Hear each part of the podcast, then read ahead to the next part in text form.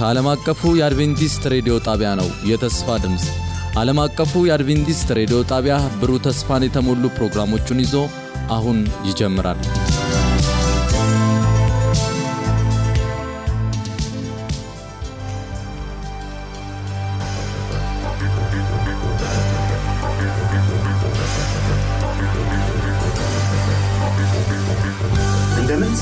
ሰነበታችሁ ውድ አድማጮቻችን። ይህ ዓለም አቀፉ የአድቬንቲስት ሬዲዮ የአማርኛ ቋንቋ ስርጭታችን ነው። ውድ አድማጮቻችን እንደተለመደው የዚህን ሩብ ዓመት የመጨረሻውን ክፍል ይዘን ቀርበናል። በዚህ መርሃ ግብር ላይ ይዘን የቀረብነው በእግዚአብሔር ክብር መብራት በሚል ይሆናል። በእግዚአብሔር ክብር መብራት። ለዚህ ውይይት ደግሞ አብረውኝ ያሉትን ላስተዋውቃችሁ። ወንድሜ ሙላት እንኳን ደህና መጣ። አንዱ ሶስት አራት አልነበርክም። እህቴ ትትና እንዲሁም ደግሞ እህታችን ሳሌም ደግሞ ከኛ ጋር በቴክኒክ ቁጥጥር አብራን የምትቆይ ይሆናል። ውይይቱን ይዤላችሁ የምቀርበው ደግሞ ወንድማችሁ ሙሉነህ ነኝ።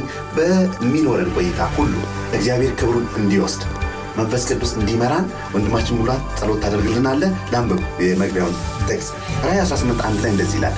ከዚህ በኋላ ታላቅ ስልጣን ያለው ሌላ መልአክ ከሰማይ ሲወርድ አየሁ። ከክብሩም የተነሳ ምድር በራች። ጸሎታል የሁላችን አባት የፍጥረት ሁሉ ጌታ እግዚአብሔር ሆይ በዚህ ሰዓት አንተን እንጋብዛሃለን እኛንም አድማጮችን እንድትመራን እግዚአብሔር መንፈስ ቅዱስ ሆይ እንደ ወደድክ እንድታስተምረን እንጋብዛሃለን ቆይታችንን ባርክልን የሚሰሙትን ሁሉ በያሉበት ባርክ። በክርስቶስ ኢየሱስ ስም። አሜን እግዚአብሔር ባርክ ወንድም ሙላት። ውድ አድማጮቻችን እንግዲህ ይፍጠንም ይዘግይም የመጨረሻዎቹ ክስተቶች ይመጣሉ። በትክክል መቼና እንዴት እንደሚከሰቱ አልተነገረንም። አራተኛውን ትእዛዝ ከመጠበቅ በተቃራኒ የእሁድን ወይም የሐሰተኛውን ሰንበት ጥበቃ የሚያስገድድ ሕግም ይወጣል። የራእይ መጽሐፍ ታዲያ ሊከሰቱ ስላሉ ወሳኝ ጉዳዮች፣ በጉዳዩ ላይ ስለሚሳተፉ ወሳኝ ተዋንያን እና አስፍተን ስንመለከት መቼና እንዴት እንደሚሆን በትክክል አልነገረንም። ነገር ግን የሚበቃንን ያህል ተናግሮናል። ከአራተኛው ትእዛዝ በተቃራኒ እሁድ እንዲጠበቅ የሚያስ- የሚያስገድድም ህግ በቅርቡ ይተላለፋል። ሊከሰቱ ያሉ ወሳኝ ጉዳዮችን በጉዳዩ ላይ የሚሳተፉ ወሳኝ ተዋንያንም በሰፊው ስንመለከት ህዝብ ሁሉ ሰማይና ምድርንም ባህርንም የዋንም ምንጮች ለሰራው ራእይ 147 ከመስገድ በተቃራኒ ከዓለምን ፍጥረት ጀምሮ በታረደው በግ ህይወት መጽሐፍ ስሞቻቸው ያልተጻፉ በምድር የሚኖሩ ሁሉ ራእይ 138 ላይ እንደሚለው ለአውሬና ለምስሉ ሲሰግዱ ምን እንደሚሆን የራእይ መጽሐፍ ነግሮናል። ያም ፍርድ አለ የሚለው ሀሳብ ማለት ነው። በሌላ አገላለጽ ጌታ ኢየሱስን ለመከተልና ትእዛዛቱን ለመታዘዝ የመረጡ ሁሉ ስሞቻቸው በሕይወት መጽሐፍ ተጽፎ ይቆያል።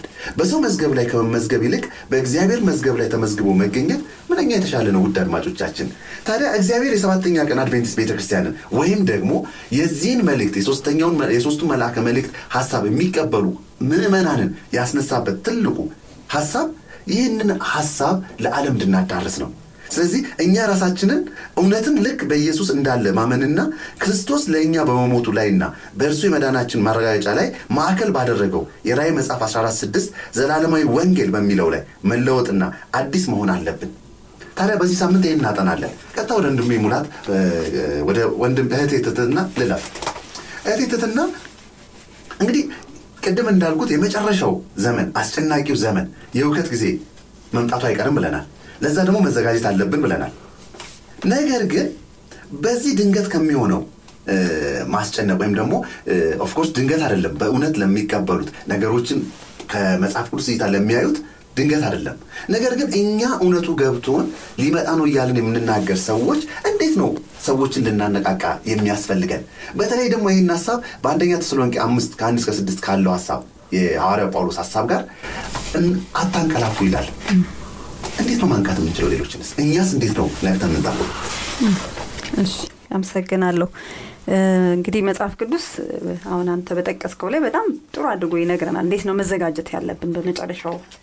ጊዜ ለሚከሰተው ክስተት ምን አይነት አቋም ሊኖረን ይገባል የሚለውን በአንደኛ ተሰሎንቄ ምዕራፍ አምስት ከአንድ እስከ ስድስት ያለውን አነበዋለሁ ቶሎ ብዬ እንደዚህ ይላል። ወንድሞች ሆይ ስለ ዘመናት ስለ ወራትም ምንም እንዲጻፍላችሁ አያስፈልጋችሁም። የጌታ ቀን ሌባ በሌሊት እንደሚመጣ እንዲሁ ይመጣ ዘንድ ራሳችሁ አጥብቃችሁ አውቃችኋልና። ሰላምና ደህንነት ነው ሲሉ ያን ጊዜ ምጥ እርጉዝን እንደሚይዛት ጥፋት በድንገት ይመጣባችኋል ከቶም አያመልጡም። እናንተ ግን ወንድሞች ሆይ ቀኑ እንደ ሌባ ይደርስባችሁ ዘንድ በጨለማ አይደላችሁም። ሁላችሁ የብርሃን ልጆች የቀንም ልጆች ናችሁና። እኛ ከሌሊት ወይም ከጨለማ አይደለንም። እንግዲያስ እንንቃ በመጠንም እንኑር እንጂ እንደ ሌሎች አናንቀላፋ ብሎ ይናገራልና እዚህ ጋር እንደሚነግረን በግልጽ እንግዲህ ስለ መጨረሻው ዘመን ምን ይፈጠራል መጨረሻ ዘመን ላይ የሚለውን አዲስ ሰው ሊያስተምራችሁ አይገባም። ምክንያቱም አውቃችኋል የጌታ ቀን የመጨረሻው ጊዜ የመጨረሻው ጊዜ ክስተቶች የክርስቶስ በተለይ መምጣት ሌባ በድንገት እንደሚመጣ እንደዛ እንደሚመጣ ታውቃላችሁ። ስለዚህ አዲስ ነገር ሊጻፍላችሁ ዘንድ አያስፈልጋችሁም ስላወቃችሁ። እንደገና የሚከሰቱት ክስተቶች ራሱ ድንገት አይሆንባችሁ። ምክንያቱም እናንተ የጨለማ ልጆች አይደላችሁም የብርሃን ልጆች ናችሁ እያለ በግልጽ ያስቀምጣል። ያ ምንድን ነው? ብርሃን እንግዲህ ከመገለጥ ጋር አደለ ከክርስቶስ ጋር ክርስቶስ ራሱ ሲናገር በእኔ የሚያምር የሚያምን ይላል ወደ ብርሃን ይሆንለታል እንጂ በጨለማ አይመላለስም ብሎ ይናገራል። ስለዚህ ብርሃኑ ከክርስቶስ ያገኘ ነው ብርሃን ማለት ነው። በክርስቶስ የተገለጠው ከዘላለም ጀምሮ የተገለጠው እውነት ያ ብርሃን ነው እኛ እየተመላለስንበት ያለው እና ያ ደግሞ ሙሉ ብርሃን ነው የተሰጠን ከመጀመሪያ እስከ መጨረሻ ድረስ ምን ይሆናል የደህንነት ታሪክ እንዴት ነው ፍጻሜ የሚያገኘው? የዚች ዓለምስ መጨረሻ ምንድን ነው የሚሆነው ትክክለኛውን ጊዜና ወቅቱ እንዴት እንደሚሆን ባይገለጥልንም ነገር ግን የሚሆኑት እያንዳንዱ ዝርዝር ነገር በግልጽ በመጽሐፍ ቅዱስ ላይ ተገልጾልን ይገኛል። እና ለዚህም ጥሩ ማሳያችን ለምሳሌ በዳንኤል ምዕራፍ ሁለት ላይ ስለ ዘመናት ማን ከማን ቀጥሎ ይመጣል የሚለው የዓለምን ታሪክ በአንድ ህልም ላይ እግዚአብሔር እንዴት አድርጎ ግልጽ አድርጎ እንዳስቀመጠ ማየት እንችላለን። እና እነዛ ቀናቸውን ጠብቆ እነዛ አራት መንግስታት ባቢሎን የፋርስና ሮም። ሮም። ከዛ ደግሞ የግሪክ መንግስት አለ። ከግሪክ በኋላ ደግሞ የሮም መንግስት የተከፋፈለው መንግስት አሁን እኛ ያለንበት ድረስ ማለት ነው። ከዛ በኋላ ምን ይመጣል ይላል? ትንሿ ድንጋይ ናት በቃ የምትቀረው። ከተራራ ላይ እጅ ሳይነካት ተፈንቅላ ያንን ምስሉን ስትመታ ከዛ የዓለም መንግስታት ሁሉ ፍጻሜ እንደሚያገኙ ያቺ ትንሿ ድንጋይ ደግሞ እንዴት ምድርን እንደምትሞላ ያ የእግዚአብሔር መንግስት እንደሆነች በግልጽ በአጭር በትንሹ ነገር እንኳን እግዚአብሔር አስቀምጦልናል። ስለዚህ እንግዲህ የነዛ መንግስታት ፍጻሜ ማግኘት ይሄ መጨረሻ ላይ የተነገረችው የትንሿ ድንጋይም የእግዚአብሔር መንግስት መፈጸምንም እርግጠኛ እንድንሆን በቂ ምክንያትን በቂ ማብራሪያን እግዚአብሔር አስቀምጦልናል። ስለዚህ በጨለማ አይደለንም ያለ ነው በብርሃን ነን ያለ ነው ስለዚህ ከኛ የሚጠበቀው ምንድን ነው ብሎ ይናገረ መጨረሻ ቁጥር ስድስት ላይ ያስቀምጥልን አንደኛ ተሰሎንቄ አምስት ስድስት ላይ እንግዲያስ እንንቃ በመጠንም እንኑር እንጂ እንደ ሌሎች አናንቀላፋ ብሎ ይላል። ምክንያቱም ስለምናቅ ምን እየሆነ እያለ እያወቅን ስለሆነ ምን ማድረግ አለብን? መንቃት ይኖርብናል ማለት ነው። እና የምንነቃውስ እንዴት ነው? መንቃት ምን ማለት ነው የሚለውን ክርስቶስ ለደቀ መዛሙርቱ የነገራቸው ደጋግሞ አንደኛ ስለ መጨረሻ ዘመን ንቁ እያለ ይናገራል በማቴዎስ 24 42 ላይ ያ መንቃት ምን ማለት እንደሆነ ደግሞ ተግታችሁ ጸልዩ እያለ በማቴዎስ ምዕራፍ 26 40 ና 41 ወደ ፈተና እንዳትገቡ ተግታችሁ ጸልዩ ይላልና መንቃት ማለት ትልቁን ድርሻ የሚወስደው አንደኛ የመጨረሻውን ዘመን ትኩረታችን በደንብ እዛ ላይ ማድረግ መጸለይ ደግሞ ስለዛ ዘመን እያሰላሰልን በጸሎት መጠበቅ ያንን ጊዜ ማሰላሰል ለራሳችን መዘጋጀት ትኩረታችን እዛ ላይ ማድረግ ከዛ ደግሞ ለሌሎች ማካፈል እና ያንን እያደረግን ሰዎችን ይህ የመጨረሻ ዘመን እየመጣ እንደሆነ ክርስቶስ ፍጻሜውን መንግስቱን እያቋቋመ ሊያቋቁም እንደሚመጣ ለሰዎች መናገር አለብን ማለት ነው። እና እነዚህን ሁሉ ያካተተ ነው። እና እኛ በጨለማ አይደለን በብርሃንን ራሳችን እንንቃ ሌሎችን ደግሞ እንዲነቁ የመጨረሻው ዘመን እግዚአብሔር ያንን የፈጸመ ይህንንም ተስፋ እንደሚፈጽም በእግዚአብሔር እንድንታመን ስለሚያደረገን ለዛ እንድንዘጋጅ ነው። እንግዲህ የሚያሳስበን ማለት ነው በደንብ ላይ ያስቀመጥሽ ሴቴትና እግዚአብሔር ይባርክሽ። እውነት ነው። ሌሎች እንደሚያንቀላፉ አናንቀላፋ ይላል። ደግሞ ማናንቀላፋው ለምንድን ነው ንቁ በመጠን ኑሩ። ይህ በጣም ወሳኝ ሀሳብ ነው። በመንፈሳዊ ህይወት እንዲሁም ዘመኑ ግድ የሚለንና ትኩረት መስጠት ያለብን እንደሆነ እንዲሁም ቅድም እንዳልሹ ደግሞ መፍራት የለብን ለምንድን ነው ያቺ ትንሿ ድንጋይ የእግዚአብሔር መንግስት ነው። ስለዚህ በእግዚአብሔር መታመን እንዳለብን ፍርሃት ፍርሃት ሳይሆን ከፍርሃቱ ጀርባ የሚመጣው የእግዚአብሔር መንግስት እንደሆነ ስናምን ደስታ ሊሰማ እንደሚገባ እናያለን። ታዲያ ወደዚህ እውነት ነው የምንሄደው? ወደ ወንድሜ ሙላት ልምጣና ክርስቶስ ታዲያ በጣም ደጋግሞ በዮሐንስ 8 32 7 17 17 17 ላይ እውነትን ስለማወቅና እውነት ስለሚገኝበት ቦታ ደጋግሞ ተስፋ ይሰጣል። እዛ ውስጥ እኔ በጣም ደግሞ ልቤን የማረቀው እንግዲህ ቅድም ፍርሃት እንዳይኖር በእግዚአብሔር መታመን የሚል አስበናል የትትና ውይይት ላይ። አንተን ምጠይቅህ እውነት አርነት ያወጣችኋል የሚለውን ሀሳብ እንዴት ነው የምትረዳው ደግሞስ ምን ማለት ነው? እውነት ነፃ ያወጣ አንተንስ እንዴት ነው እውነት ነፃ ያወጣ? እውነት እናገር ከተባለ እውነት ነው። ለዓለም እውነት አንጻራዊ ነው። በእግዚአብሔርና በእግዚአብሔር ቃል ግን እውነት እውነት ነው። ሊሸፈን ይችላል ላይታይ ይችላል ሰዎች ላይፈልጉት ይችላሉ። እውነት ግን እውነት ነው። የመጀመሪያው ነገር መዝሙር 33 ላይ የእግዚአብሔር ቃል እውነት ነው ይላል ክርስቶስ ኢየሱስ አስረግጦ ደጋግሞ የነገረን ነገር ቢኖር የእግዚአብሔር ቃል ምንድን ነው እውነት። ደግሞ እውነት ብቻ ነው። ለምን እግዚአብሔር ራሱ እውነት ነው? ክርስቶስ ኢየሱስ ስለ ራሱ ሲመሰክር እንደምናስታውሰው እኔ እውነት መንገድ ህይወት ነኝ አይደል? ይላል። ብዙ ጊዜ ሰዎች እግዚአብሔር ባህሪውና ምኑ አይለያይም። ማንነቱና ስሙ ወይም እግዚአብሔር ስሙና ባህሪው አንድ ነው። ስለዚህ ይህን እውነት የምናገኘው ከእግዚአብሔር ቃል ነው እንደምናስታውሰው ክርስቶስ ኢየሱስ ራሱ እኮ ስሙ ምንድን ነው ቃል ነው አይደል? አለ እግዚአብሔር ቃል ሆኖ ነው የመጣው በዮሐንስ ወንጌል የእግዚአብሔር ቃል ሲገልጽልን እና አዎ እንደጠቀስክልን ዮሐንስ ወንጌል ምዕራፍ 8 ቁጥር 32 ላይ እውነት አርነት ያወጣል ደግሞ ታስታው ይሄ ምዕራፍ ሙሉውን አድማጮች እንዲያነቡት እንጋብዝ። ክርክሩ የነበረው ከዚህ ባርነት ነፃ እንድትወጡ ወደ እኔ መምጣት አትፈልጉም ነው ክርስቶስ ኢየሱስ የሚለው። ስለዚህ ክርስቶስ ኢየሱስ እንዲህ ይላል ስለ ራሱና ስለሚናገረው ቃል ሲናገር በዮሐንስ ወንጌል ምዕራፍ 7 ቁጥር 17 ማንም የእግዚአብሔርን ፈቃድ ለማድረግ ቢፈልግ የእኔ ትምህርት ከእግዚአብሔር ወይም ከራሴ የወጣ መሆኑን ለይቶ ያውቃል ይላል። ክርስቶስ የሚኖረው ኑሮና የሚናገረው ቃል ከማን ነበር? ከእግዚአብሔር ነበር። ይህ ከአብ ነበር ከአባቱ እንደውም የራሴን ፈቃድ ምን አላደረግም ይላል። አልናገርም። እንደተጻፈለት መጣ ክርስቶስ ኢየሱስ አይደል? እንደተጻፈለት ተወለደ እንደተጻፈለት ኖረ እንደተጻፈለት ደግሞ ሞተ እንደተጻፈለት ተነሳ እንደተጻፈለት በላይኛው መቅደስ አለ እንደተጻፈለት ምን ያደርጋል? ይመጣል። ስለዚህ እግዚአብሔር እንዳለው እንደዛው ቃሉ እንደዛው ነው። ስለዚህ አዎ ነፃነት ያለው በክርስቶስ ኢየሱስ ብቻ ነው። ከኃጢአት ባርነት ከክፉ ደግሞም ከዚህ ዓለም ስጋ ከሚያመጣው ከእያንዳንዱ ኃጢአት ነፃ ሰው የሚወጣው በምንድን ነው በክርስቶስ ኢየሱስ ነው። ይሄ ደግሞ በምኑ ተገልጧል? በቃሉ ተገልጧል። ስለዚህ እንዲህ ይላል ሁላችንም እናውቀዋለን ዮሐንስ ወንጌል 17 17 አይደል? ቃልህ ምንድን ነው እውነት ነው። በእውነትህ ምን አርጋቸው ቀድሳቸው። ስለዚህ ብዙ ጊዜ ሰዎች ከኃጢአት መራቅ ይፈልጋሉ መቀደስ እንፈልጋለን ሁላችንም የምንቀደሰው በማን ነው? በሚቀድሰን በእግዚአብሔር ልጅ በክርስቶስ ኢየሱስ። እንዲሁም እርሱ በሰጠን ቃል አማካኝነት በምንኖረው ኑሮ ምን እናደረጋለን ከክፋት ሁሉ እንርቃለን። እንለያለን። ስለዚህ ወገኖቼ ሆይ እውነት? የምር ምን ያደርጋል? ይቀድሳል። ከማን የሆነ እውነት? ከእግዚአብሔር ቃል የሆነ እውነት። ከማን የሆነ እውነት? ከክርስቶስ የሆነ ማንነት ምን ያደርጋል? ሰዎችን ይቀድሳል። ግን አለምን እንደምናየው ነው። አለም ግን በብዙ የባህል ልምምድ በመጣ እውቀት ከሰዎች በሆነ አስተምሮ አይደል? ከዓለም በሆነ ስርዓት ምን ታደርጓል? ተይዟል። አለም አንጻራዊ በላይ የምትይዘውን እያንዳንዱን አሰስገሰስ ሁሉ ሰው ምን ያደርጋል? ይዞ ይሄዳል። እውነተኛው ግን መመሪያ እውነተኛው መንገድም ክርስቶስ ነው ሁለተኛ የእርሱ ቃል ነው። የእግዚአብሔር ቃል መሆኑን አስረግጠን ልናውቅ ይገባል። ይሄን ካወቅን ክፉና ደጉን ምናደረጋለን እንለያለን። ከትክክለኛ ካልሆነው መንገድ ምን እንሆናለን?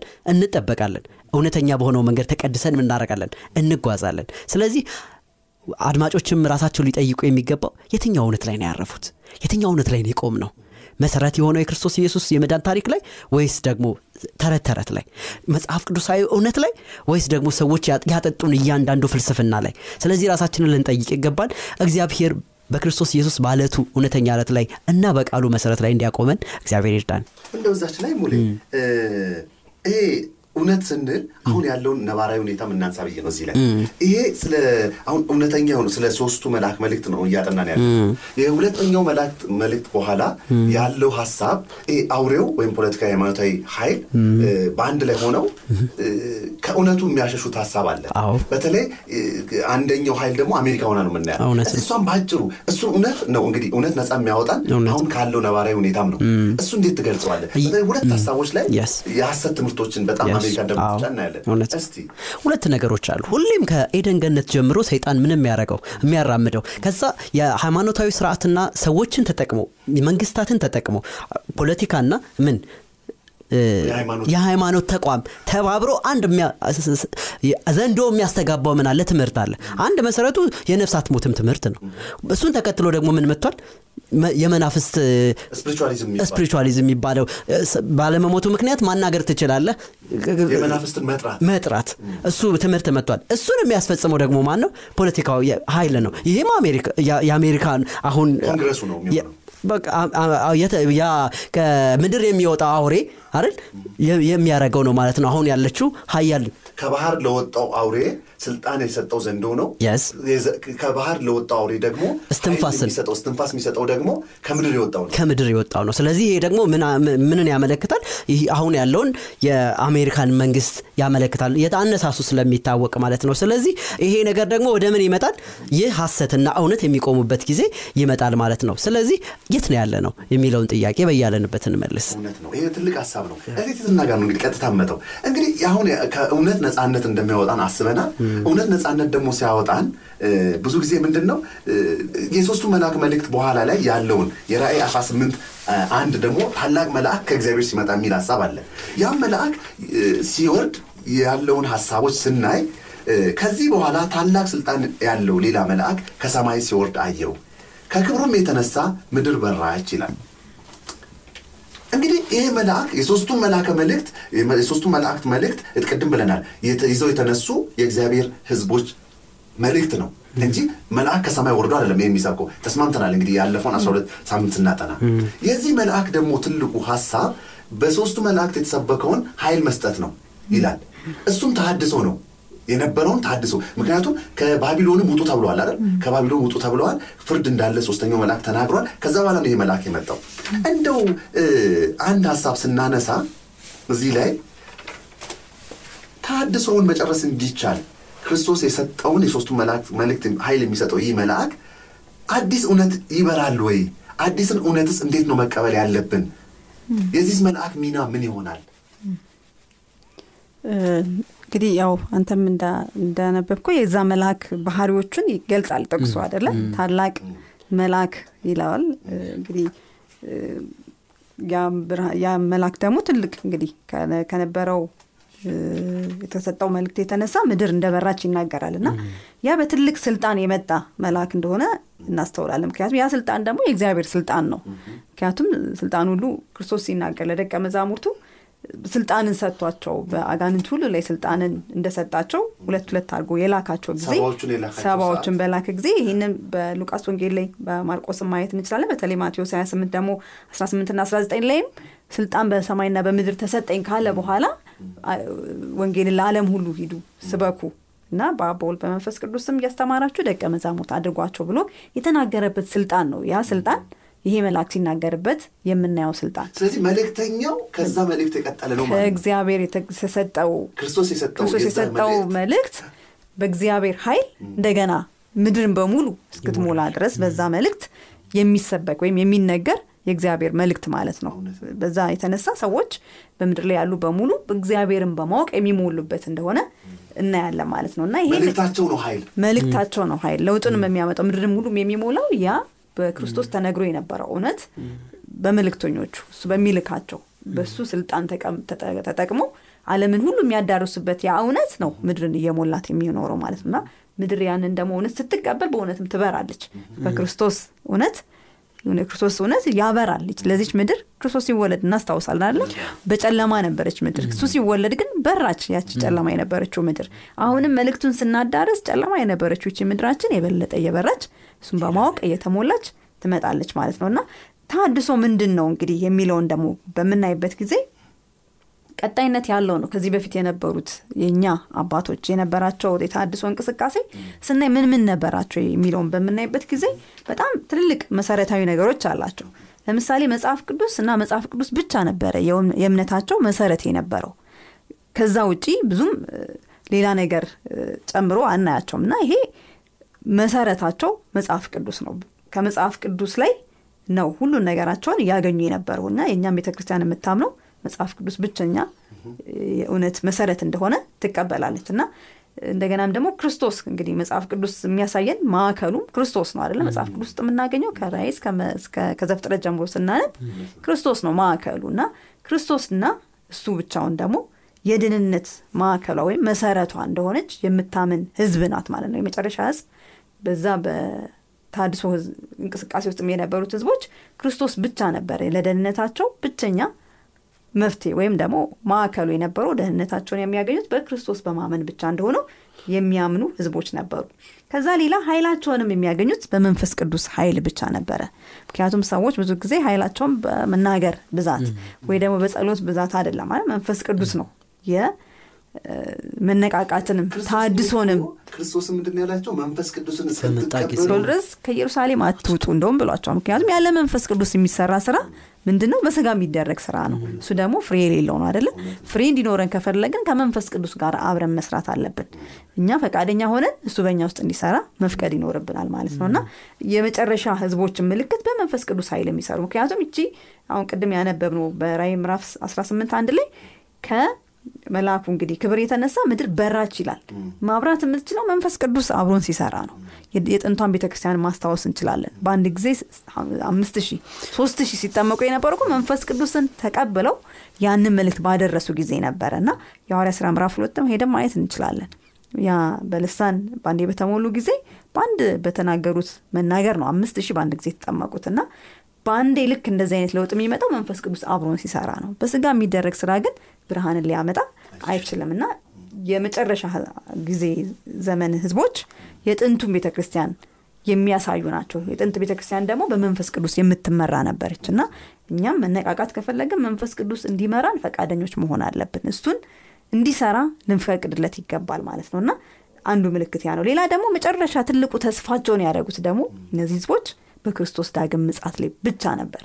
የተስፋቸው በቃ ፍጻሜውን የሚያገኘው በክርስቶስ ዳግም መምጣት ላይ ነው። እና ብዙ ተስፋዎች ይኖሩን ይሆናል ግን ከክርስቶስ መምጣት ከዳግም ምጻቱ የበለጠ ተስፋ የሚሰጠን ነገር የለም። እና የእነዚህ ህዝቦች ትልቁ መገለጫ እነዚህ ናቸው። እንግዲህ አንደኛ መጽሐፍ ቅዱስ መሰረታቸው ነው የክርስቶስ ደህንነታቸው በክርስቶስ ብቻ ነው። እንደገናም ደግሞ መንፈስ ቅዱስ የኃይላቸው ምንጭ ነው።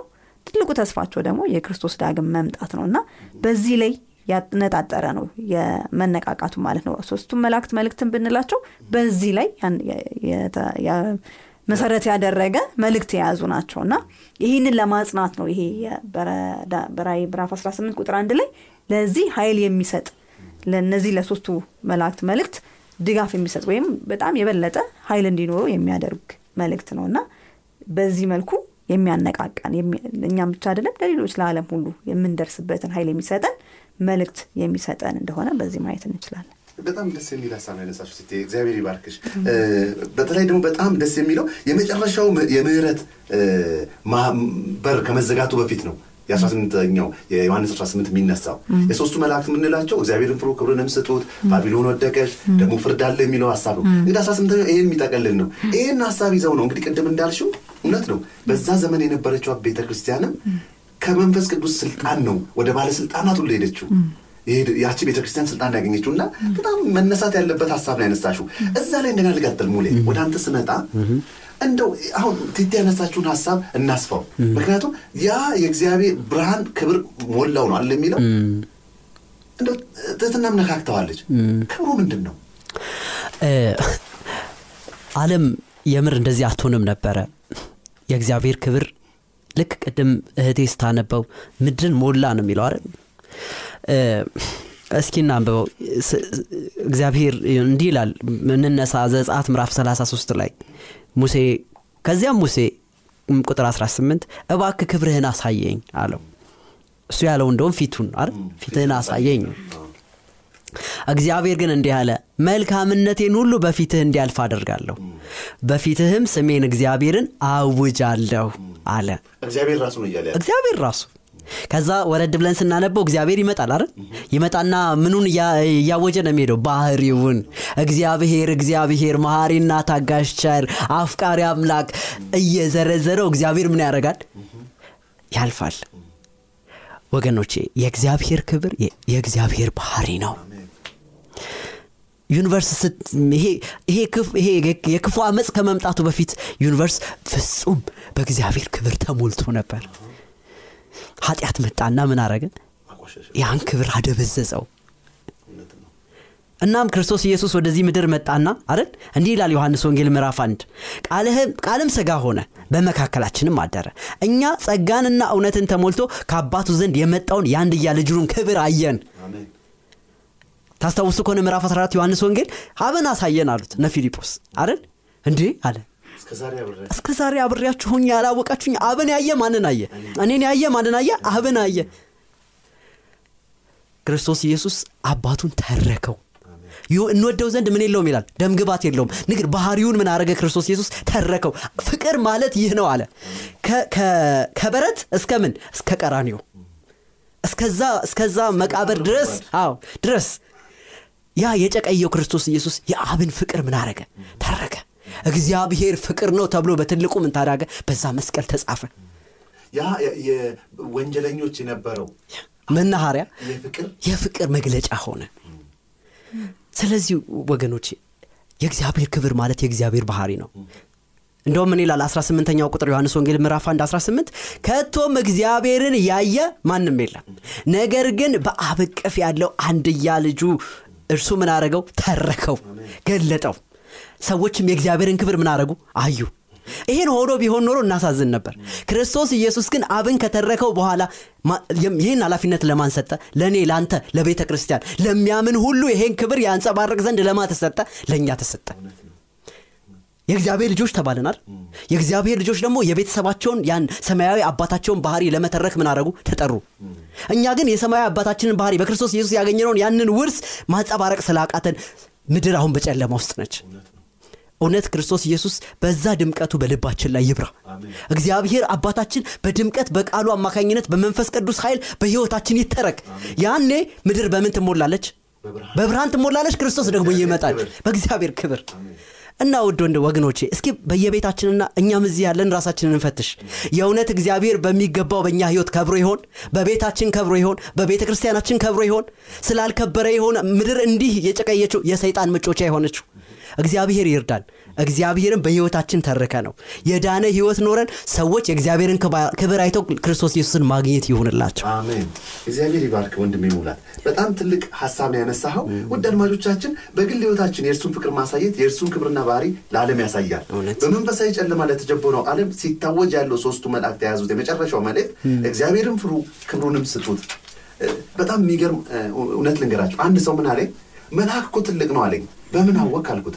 ራእይ 18 ላይ ያለውን አላየህም? መልአኩ ሲወርድ ምድር በመልአኩ ክብር ተሞላች አለ ግን እኔ አድማጮች ነግራቸዋለሁ ያ መልአክ እኔና አንቺ ነን።